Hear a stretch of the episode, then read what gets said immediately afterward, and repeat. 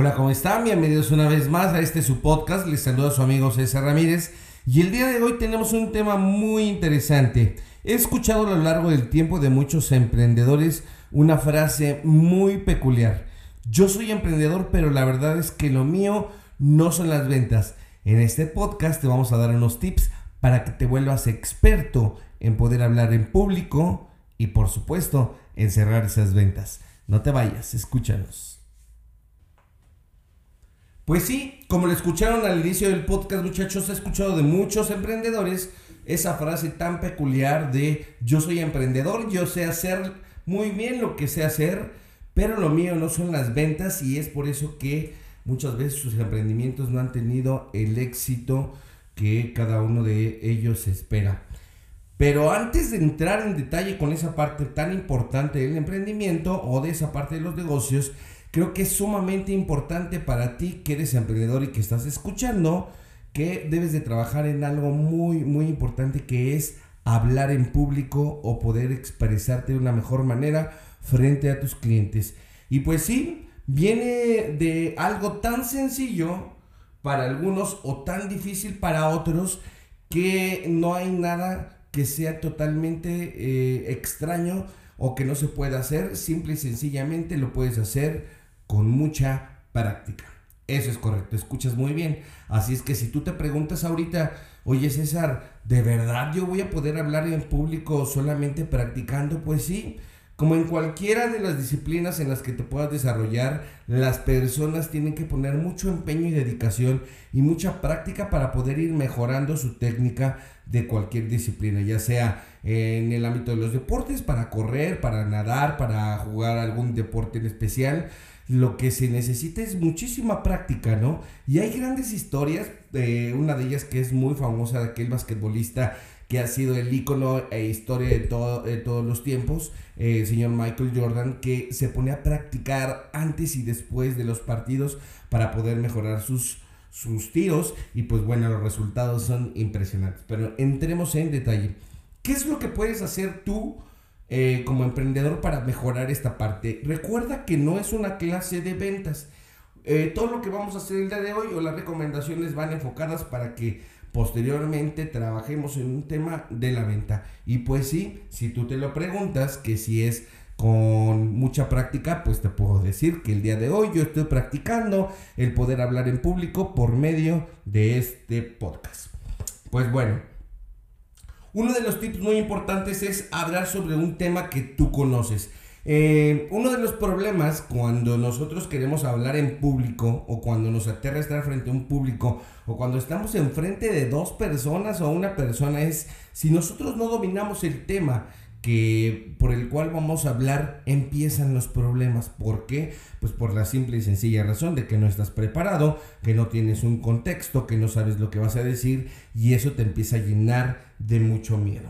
¿Ok? También debemos de conocer a nuestro público. Muchas veces tenemos esa oportunidad.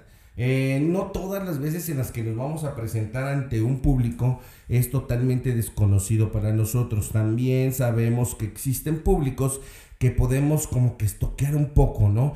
Eh, en el caso de que nos toque ir a dar una conferencia a alguna universidad, pues bueno, el trabajo de nosotros como speaker va a ser el eh, entrar a la universidad, saber cuáles son eh, esa, el enfoque que tiene esta, esta universidad hacia los jóvenes, cuáles son sus valores, en dónde está ubicada geográficamente, qué nivel socioeconómico tienen ¿Para qué? Para que tú vayas estructurando tu conferencia o tu charla de una manera mucho más sencilla. Y eso va a ayudarte a ti para poder hablar en público. Pero bueno, si tú me dices, oye, pero yo no voy a dar una conferencia, yo lo que quiero es sentarme con uno de mis colaboradores y poder hablar de una manera mucho más elocuente, pues bueno, es totalmente sencillo. Tienes que estudiar cuál es la personalidad de las personas, cómo se comportan, cómo reaccionan algunos comentarios y de esa manera es como tú vas a empezar a fabricar dentro de tu cabeza cómo es que vas a abordar algún tema, por muy delicado o no que este sea. Otra recomendación em, es crear un, un, comienzo impactante. Tienes que llamar la atención de esta persona.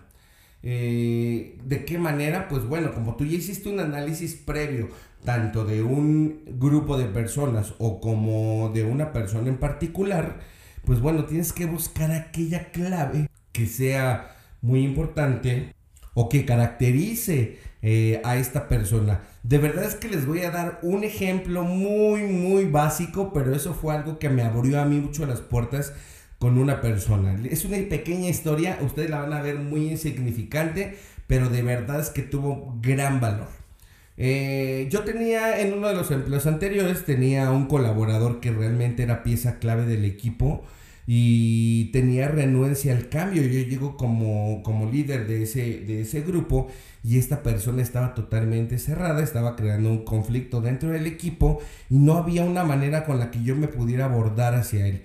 ¿Qué fue lo que hice? Pues bueno, primero, eh, ya que yo ya sabía que era lo que quería decir, lo que quería transmitirle a esta persona, también eh, previo a eso tuve que conocerlo y empecé a preguntarle a sus compañeros o aquellas personas que lo conocían cuáles eran sus intereses, qué era lo que a él le gustaba y alguno de ellos me dijo, oye, ¿sabes qué? Si tú le hablas a esta persona de fútbol, esta persona automáticamente va a cambiar su perspectiva. De verdad es que yo no soy un experto en fútbol, pero lo intenté. Entonces, en una comida, eh, estábamos compartiendo la mesa y yo empecé a sacar el, el tema diciéndole, oye, ¿alguien sabe aquí cómo va el equipo tal? Y entonces vi cómo esta persona voltea Mm, hace una expresión así como que están hablando de algo que yo sé, algo que yo soy experto, y volví a preguntar, pues sí, yo ya sabía que él tenía un, equipo de fútbol preferido, y entonces es cuando yo dije,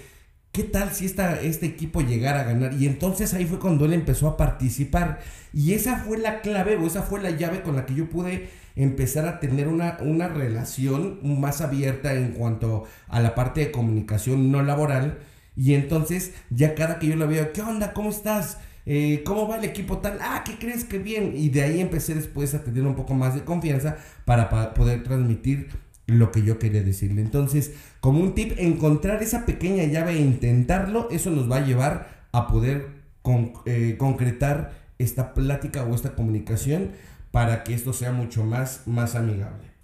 Y otro de los tips más importantes es imagina. Claro que sí. Imagina cuál sería el contexto cuando vas a tener una charla con una persona o con un público. Eh, ¿Qué es lo que puede pasar? ¿Cuál sería la reacción que pueden tener las personas ah, en el momento que tú estés dando esa plática o en ese momento que estés abordando algo con ellos? ¿Cómo van a reaccionar o cómo quieres tú que reaccionen? Y un tip mucho más importante es trata de modular tu voz.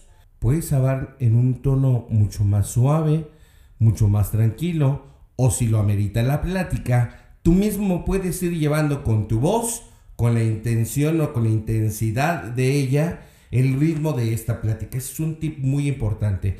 Y pues bueno, si empiezas a recapitular lo que acabamos de platicar, eh, estamos entrando únicamente a estructurar cómo es que yo puedo empezar a hablar con las personas. Y te voy a dar unos tips muy básicos.